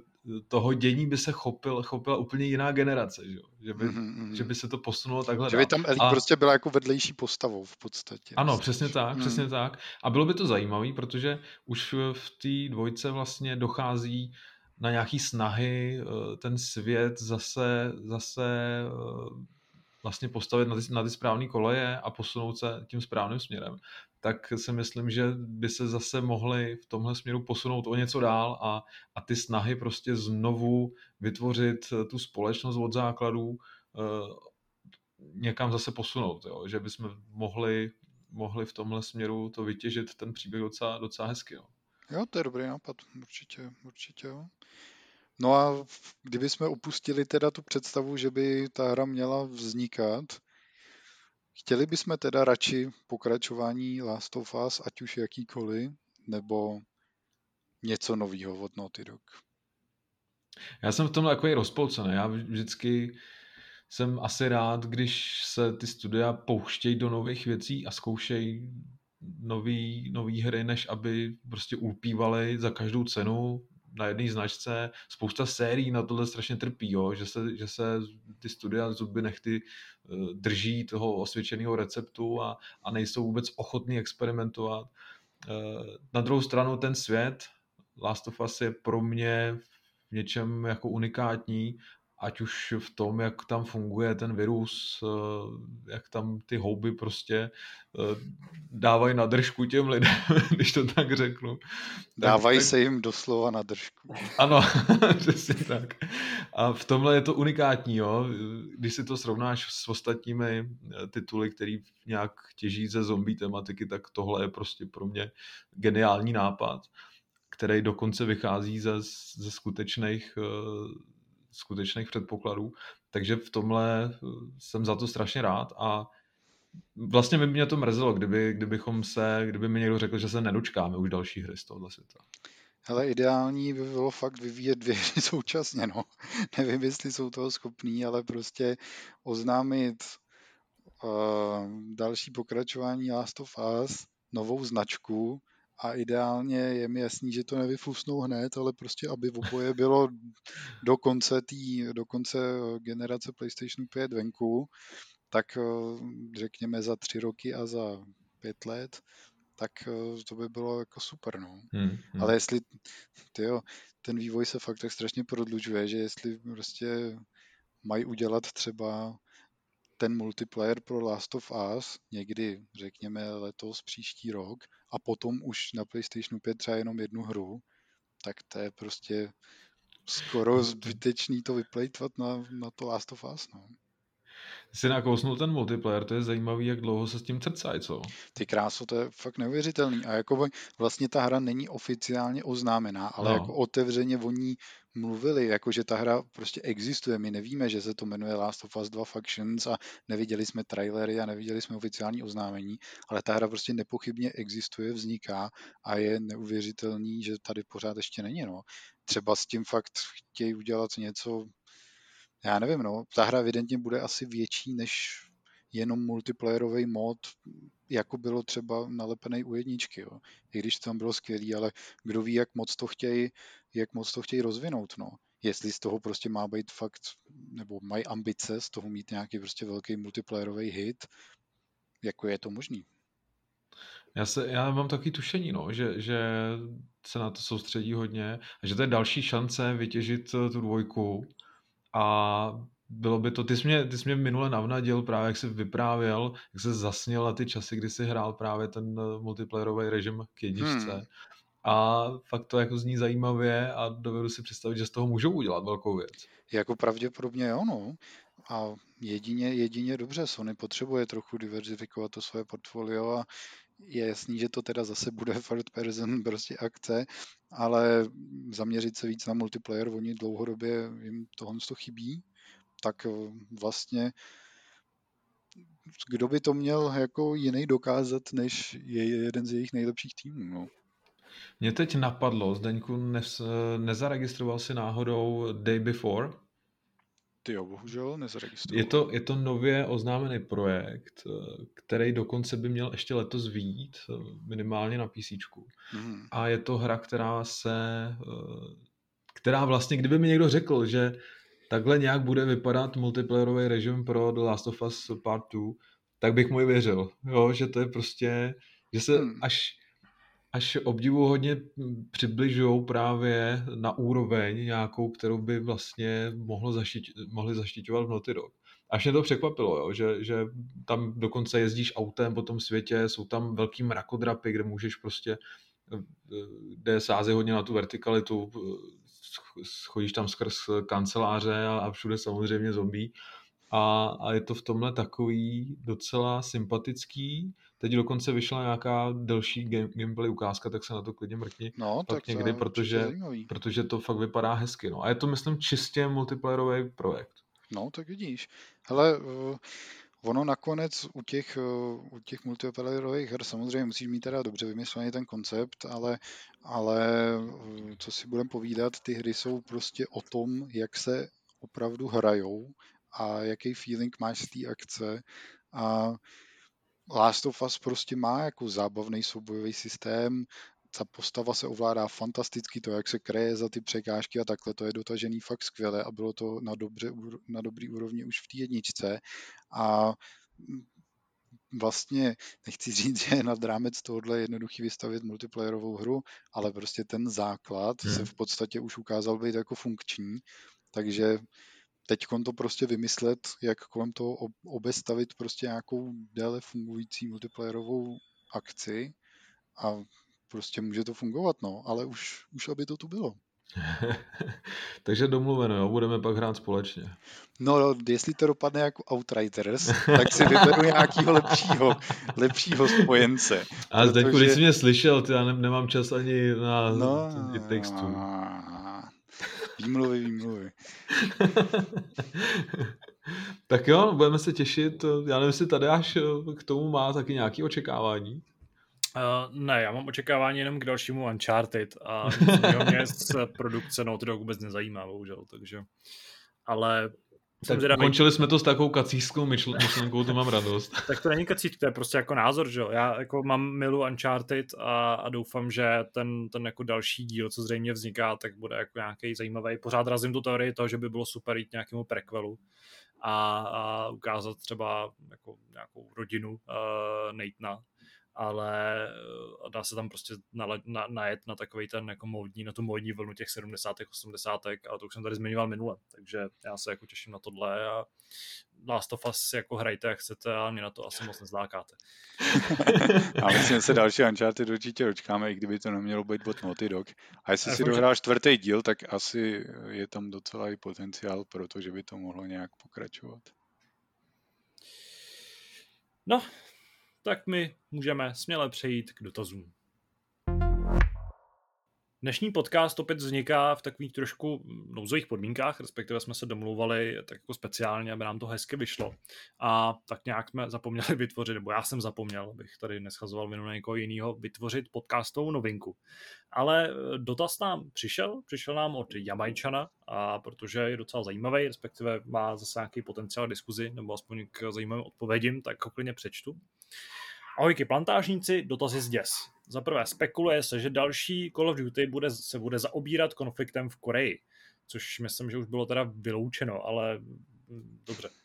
Je podle vás vhodné rýpat do tak ošemetného konfliktu, když obě Koreje neuzavřely nikdy mír, ale jen příměří? A myslíte si, že si to v Activisionu lajsnou? Uh, jak jsem předesílal, tak myslím, že tohle bylo i snad vyloučený, že prostě tam Korea vůbec nebude hrát žádnou roli, že tam prostě ten příběh bude zabývat vyloženě druhou světovou, i když pořád nemáme jako nic jistého na beton. Ale samozřejmě jako zajímavá otázka, jestli je vlastně vhodný uh, jako rozebírat konflikt, který je řekněme jako pořád aktuální, Uh, respektive já nejsem úplně jako znalej historie v tomhle ohledu, nejsem nějaký jako extra fanoušek dějepisů a nejsem si jistý, jak je to s válkou v Koreji. Ale z praxe víme, třeba z, z příkladu uh, Six Days in Fallujah, že uh, je trochu problém vlastně nějakým způsobem zpracovávat konflikty, které jsou ještě, ještě docela čerství a mohly by působit nějaké emoce. Já si myslím, že autoři s tím absolutně žádný problém nemají, jo? že tak vztahy mezi Amerikou a Ruskem taky nejsou zrovna sluníčkový a taky jsme tady měli Cold War, že jo? No, jasně no, ale tak jako Tohle je takový ten... Nehledě na to, že tanky přijedou možná i k nám za chvíli. Takže myslíte, že jako vznikne ještě nějaká, nebo respektive chtěli byste vlastně hru, která by se nějakým způsobem zaobývala uh, konfliktem v Koreji? Přepravda, že těch her jako fakt moc není.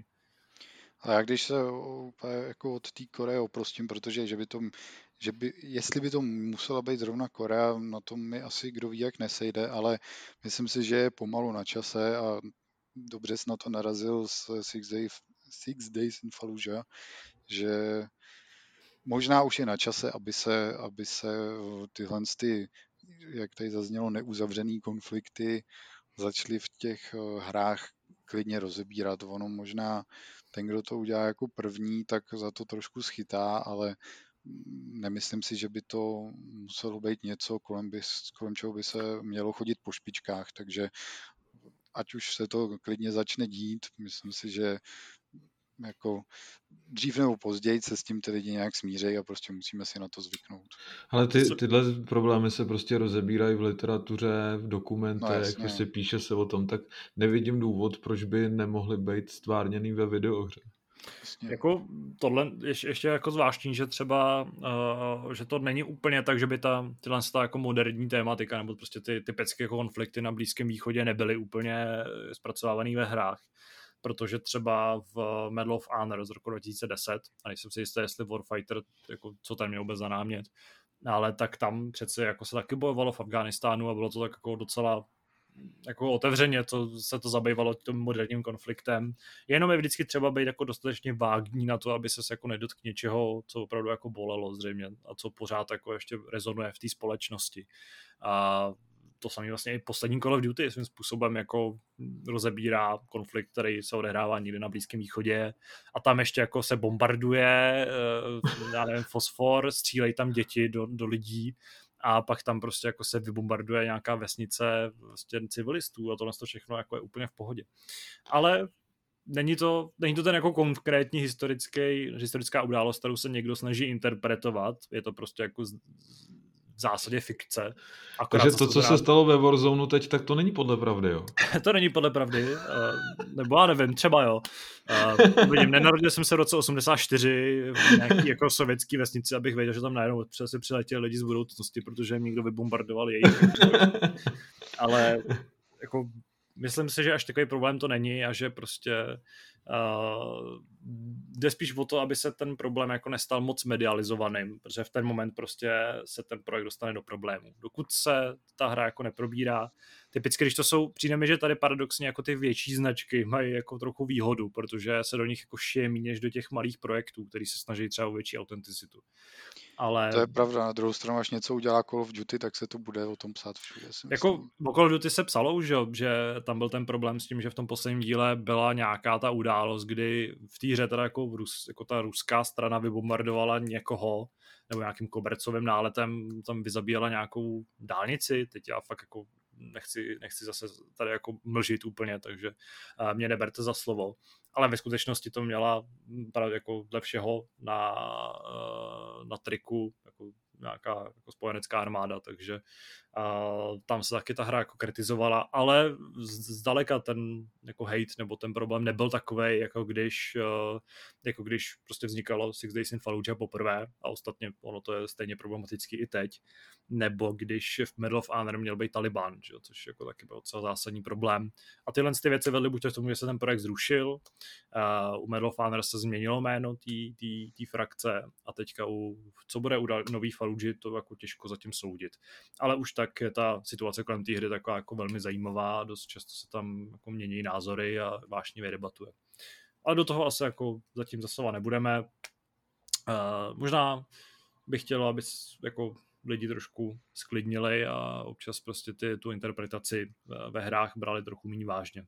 Je to furt jako zábava, jakkoliv chápu, že jako, když se někdo baví tím, že střílí jako virtuální vojáky, který třeba mohli být vaši předci ve skutečnosti, tak to asi není úplně příjemný. Ale uh, to už je takový jako hodně individuální. Za druhý, nemrzí vás, že se série Far Cry odklonila od prvního dílu a stala se open worldem? Přáli byste si tak jako Crysis, první Crysis má remaster i remaster Far Cry? Chci ještě větší open world. Větší chci... a větší a větší.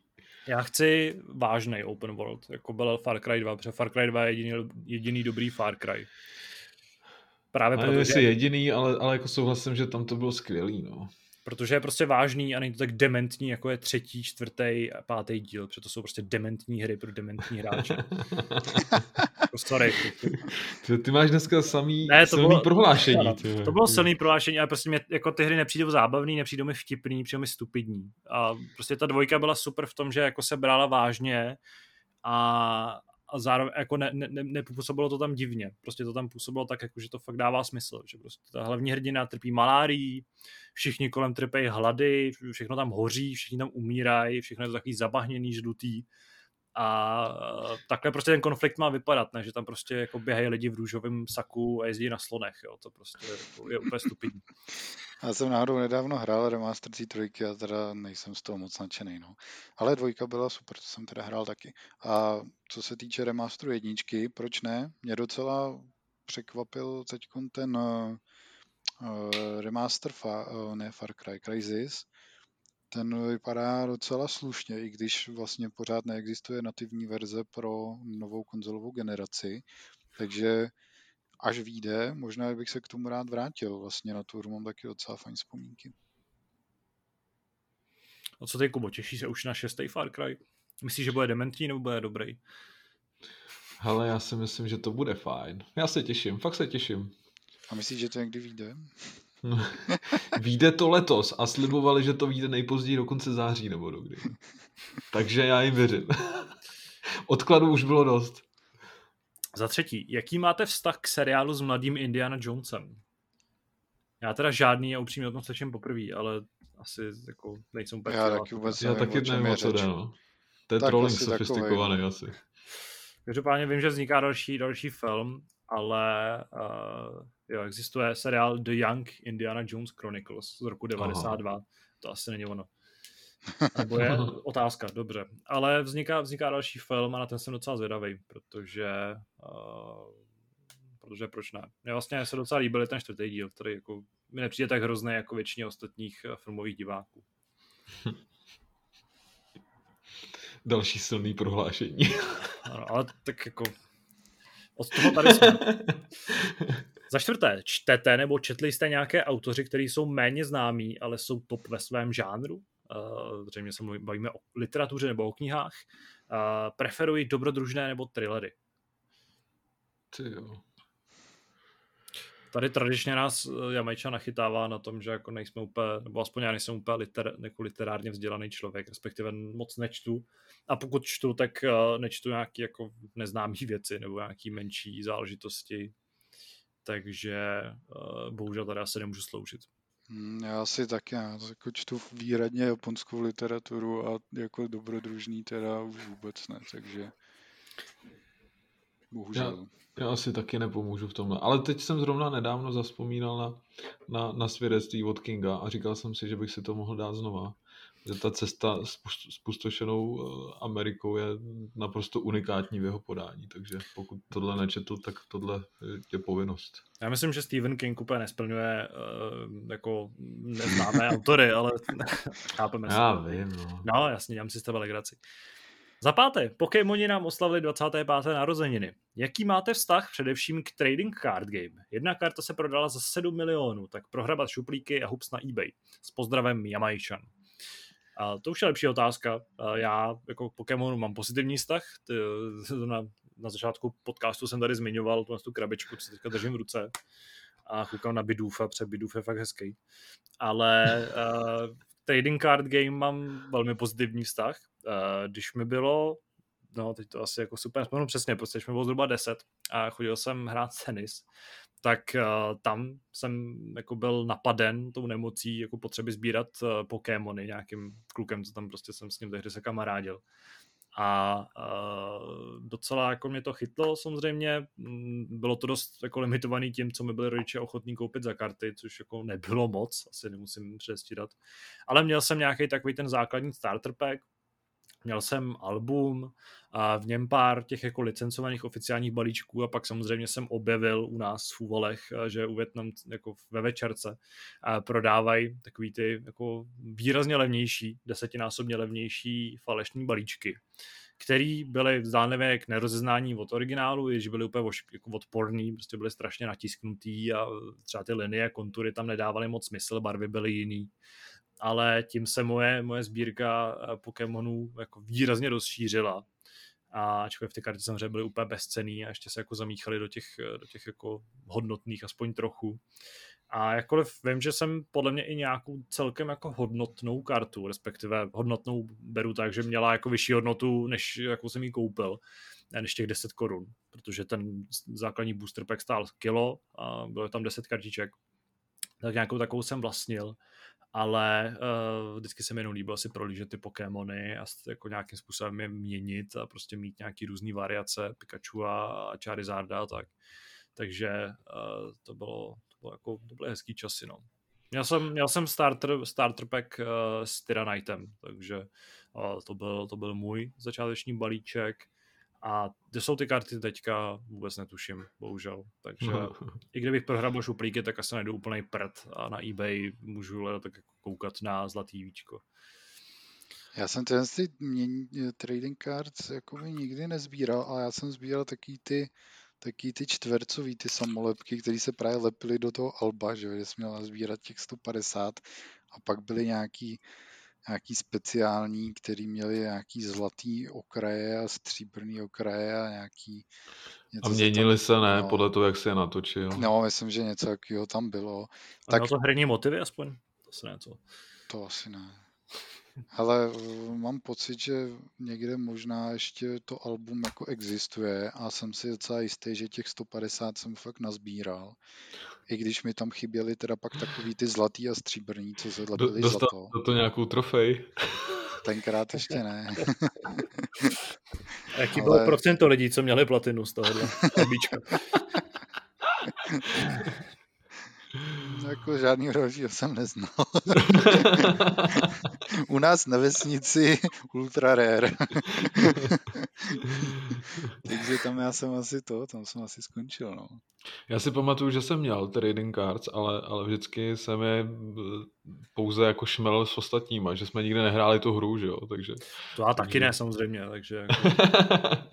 já tady zase jako opět můžu zmínit uh, úžasný, já nevím, jsem to tady jako někdy vyprávěl, jak jsme sbírali víčka z kubíků, což bylo jako super zážitek jednou.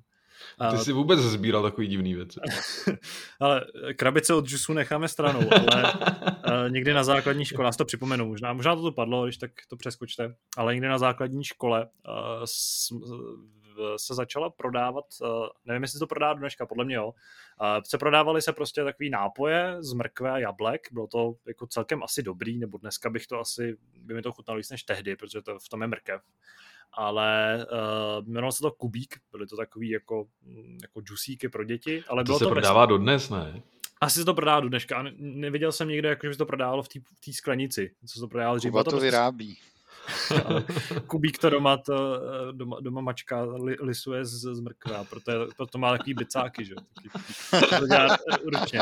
Ale uh, tohle vlastně se prodávalo ve dvou velikostech, byla jako malá a velká lahev, skleněná s takovým víčkem, s takovým uzávěrem, jako je na zavařovačkách, ale menším. A jednu dobu na nich prostě byly figurky, nebo byly jako postavičky, eh, které byly v několika nějakých jako týmech, nebo byly to nějaké, tuším, to byly jako armády a měly nějaký statistiky a dala se s nima hrát nějaká společenská hra, prostě jako se sbíralo. Takže jsme samozřejmě jako nakupovali kubíky jak, jak divoký, prostě kdykoliv se šlo do obchodu, tak prostě se musel máma ukecat, že jako chceš kubíka. A mě, pak se nám vybudovala sbírka, ty malí byly takový jako nestabilní, ty větší byly stabilní, protože jsme s nimi samozřejmě nehráli to, co se s nimi hrát mělo. Ale měli jsme takovou vymyšlenou vlastní hru, kdy každý měl tu svoji armádu. Ani nechápu, jak jsme si to tady jako poznali navzájem, protože samozřejmě se jako du, různě jako uh, dublovali a každý hráč měl jako některý stejný. Ale pak jsme s nimi jako cvrnkali po linu uh, ve třídě a bojovali jsme s nimi s, s tím, že jako když se převrátí nějaký soupeřův, uh, tak jako prohrál, že? A když měl prostě tu armádu třeba 20 těch víček, tak samozřejmě to byl největší král a takhle jsme si nosili v penálech prostě ty víčka z toho pití a hlavně si pak pamatuju, že jsme měli všichni, tuším, prostředníčky nebo malíčky, podle, teda prostředníčky nebo ukazováčky podle toho, čím si cvrnkal, co byla tvoje, jako, mm, tvoje zbraň nebo to tvoje silná ruka tak jsme měli úplně jako omodralý nechty, které nám pak slejzali, že? protože to prostě jako se opotřebovalo postupně tím cvrnkáním. Ale tohle to nám vydrželo jako několik, několik měsíců a bylo to skvělá jako sběratelská nirvána. Pak se samozřejmě jak jako měnili, Ale tam platilo, Takový že... zdravý nápoj z mrkve, ty vás to slejzali prsty, ty nechty. Nevím, jestli to bylo moc zdravý, určitě to bylo plný nějakého cukru a konzervantů. Eh, myslím, že na tom nebyly barviva, to bylo přímo na obale. Ale eh, ještě byl problém v tom, že ta hra byla pěkně nevybalancovaná, protože ty velký víčka byly samozřejmě mnohem jako lepší než ty malý víčka. Ale zase se jako líp odpalovaly ty malý, protože měli větší tu plochu, do který si mohl cvrknout prstem. Tak to byla to, to jako, jako můj největší sběratelský zážitek že pokud jste taky hráli kubíky někdy, tak víte, o čem mluvím. A pokud ne, tak asi mě to nepřekvapuje, protože to možná byla jenom nějaká jako lokální záležitost. Ale no, to je z eh, dotazů vše, takže děkujeme Majčanovi za to, že nám tady otevřel uh, vlastně tu zajímavou diskuzi a můžeme se směle přesunout k našemu závěrečnému tématu.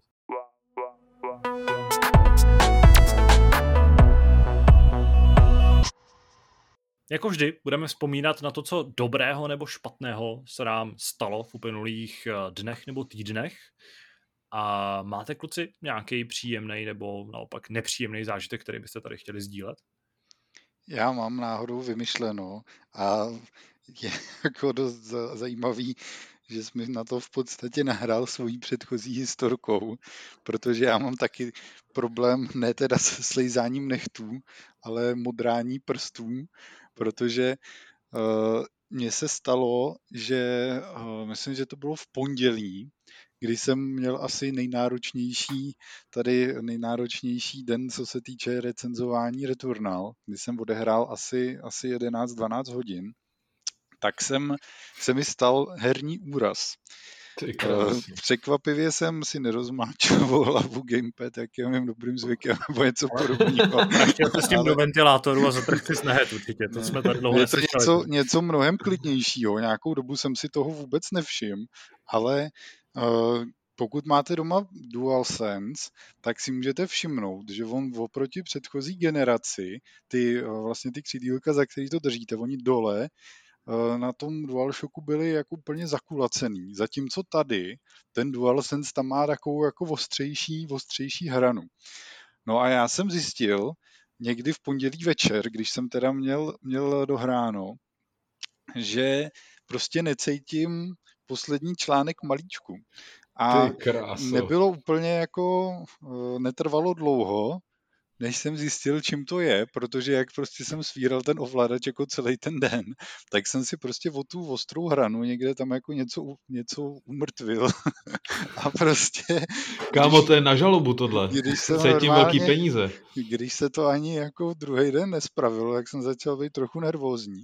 Ale musím říct, dneska je teda pátek a už jako se mi trošku tam ten cit navrací, takže už se to tam evidentně, už to tam, co bylo s přetrhánou, už začíná dorůstat, jo. Ale to teda, to, se, to se mi fakt ještě v životě nestalo, ale jako je naprosto jasný, čím, čím to bylo. A teda do budoucna si musím zakázat hrát díl jak 8 hodin v kuse, protože uh, opravdu, jak tam mám ty prsty jako poskládaný na tom ovladači, tak je to přesně tak, že prostě mezi tím prvním a druhým článkem, tam prostě v tom vohybu, tam mám přesně usazený ten prst prostě na tom ovladači, na té ostré hraně a prostě ono mít to tam takhle skříplý jako dlouhodobě možná není úplně nejlepší nápad. Ty ještě se z toho všiml takhle brzo. By to nedošlo na nějakou amputaci. no kdyby se mi to stalo hned první ten recenzování a musel jsem před, eh, měl jsem před ještě těch 40 dalších hodin, tak to by možná nedopadlo úplně dobře. to by ti určitě Kuba poradil. Má zkušenosti s tím, když měl tu eh, ten ruku v gipsu a musel hrát nějakým alternativním způsobem. Všechno, Hele, ale to je sranda, jako mě se to, mě se to úplně jako neuzdravilo, nebo jako není to nic, co by mě omezovalo, ale už třeba jako nemůžu zvedat těžké váhy, protože prostě to tu ruku cítím, že že není úplně v pořádku. Jako, že můžeš pít jenom ale... ale tu pláku prostě nedá. Ano, přesně to, to tak, máme no. stejný, a tak když zvedám těžký váhy, tak mám pocit, že ty ruce nejsou úplně v pořádku. Takže ne, ale chtěl jsem říct, že, že to pocituju právě v situacích, kdy trávím příliš mnoho času uh, hraním nějaký hry, když držím ten gamepad a, a usilovně mačkám ty tlačítka. A, a naposledy jsem to cítil třeba, když jsme hráli Zdeňku spolu, mm-hmm. že fakt ta ruka už není stoprocentní a že když třeba trávím v té hře třeba tři, čtyři hodiny, tak už to cítím potom. Jo? Že jo, to je prostě... docela krátká doba. No. Je no, je. Nevím, a možná je to spíš těm, jako, že nemám cvik, no. Už jsme zralí na videoherní důchod, ty vole. Víš, ty ves, ty, ty, měníme bolístky, které se nám staly. Přesně.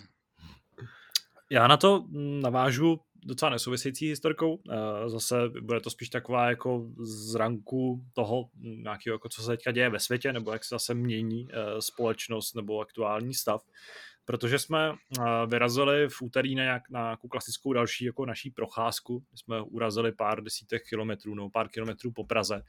A tentokrát jsme se rozhodli, že pojedeme hromadnou dopravu, protože jsme si říkali, hele, chceme se dát pivo prostě. Vždycky, vždycky jezdíme autem kus, parkujeme a pak chodíme jako v, v, s, se sestrou přítelkyně, takže jsem vždycky si jako musel odpustit nějaký ten alkohol. Ale tentokrát se udělalo hezky, tak jsem si říkal, že bychom si to pivko dát mohli. A nakonec to skončilo tak, že jsme jako obešli v podstatě z letný až jako zpátky, zpátky domů. A v podstatě jsme minuli jako 30-40 vokínek a místeček a byli jsme na, na náplavce a tak a nikde jako nebylo nic, co by se mi nějak extra zalíbilo. Takže se z takového té představy toho piva někde prostě v nějakém parku eh, pod tím pražícím sluníčkem. Stalo to, že jsme se vypili jako jednu třetinku před hospodou v Nuslích někdy v 9 večer, kdy už jako byla docela kosa. Ale vůbec to jako nesrazilo ten zážitek z toho, že jsme si po asi půl roce mohli prostě dát točený někde venku a v klidu si s tím sednout a užívat si, že ten svět začíná být zase trochu v pořádku. A navíc uh, můžu doporučit, že pivovar u Baštů, tuším, je se jmenuje, uh, v Nuslích vedle uh, hospody u Bancetů. Pivovar Bašta se jmenuje. Prosím. Pivovar Bašta, ano. No. Tak, uh, že tam mají fakt dobrý, fakt dobrý ležák, takže doporučuji. Hezký, no. Já to mám podobný, protože já jsem, já jsem se inspiroval tvým zážitkem z minulého týdne, kdy jsi vyprávěl o tom, že, že jste byli na nějaký party a, a měli jste tam soudek celý. A navštívil jsem tátu, který slavil narozeniny a právě pro tu rodinnou oslavu uh, pořídil taky soudek a fakt to bylo teda skvělý po dlouhé době si dát točený pivo a ještě v tom rodinném kruhu to, to, bylo, to bylo parádní, no. takže to je, to je můj skvělý zážitek a doufám, že, doufám, že se to bude opakovat častěji tady ty momenty, už to no. konečně skončí. Tak já teda přispěju jaký svou trošku do mlína, protože jsem v sobotu absolvoval taky něco podobného jako Tadeáš, ovšem s podstatně, s podstatně vyšší úspěšností. Takže uh, jsme tady obešli místní, místní podniky a taky jsme si užívali slunečné hodné a piva do kelímku. Ano, i my a sociální recenzenti her máme potřeby sociální a, a gastronomické, aby jsme se cítili trochu pořádku. Na této velmi pozitivní vlně, jsem rád, že je pozitivní, končí Hápod s pořadovým číslem 793. Moc děkuji Kubovi za to, že se zúčastnil. Díky, čau. Moc děkuji Zdeňkovi za to, že se zúčastnil a přinesl nám tady povídání o Returnal a o, nejenom o Returnal. Mějte se. A děkuji vám, že jste to doposlouchali až sem. Mějte se hezky, dejte si pivko někde v parku, ať, ať z toho, se z toho taky nezblázníte. Uslyšíme se zase příští týden. Tak se mějte. Čau.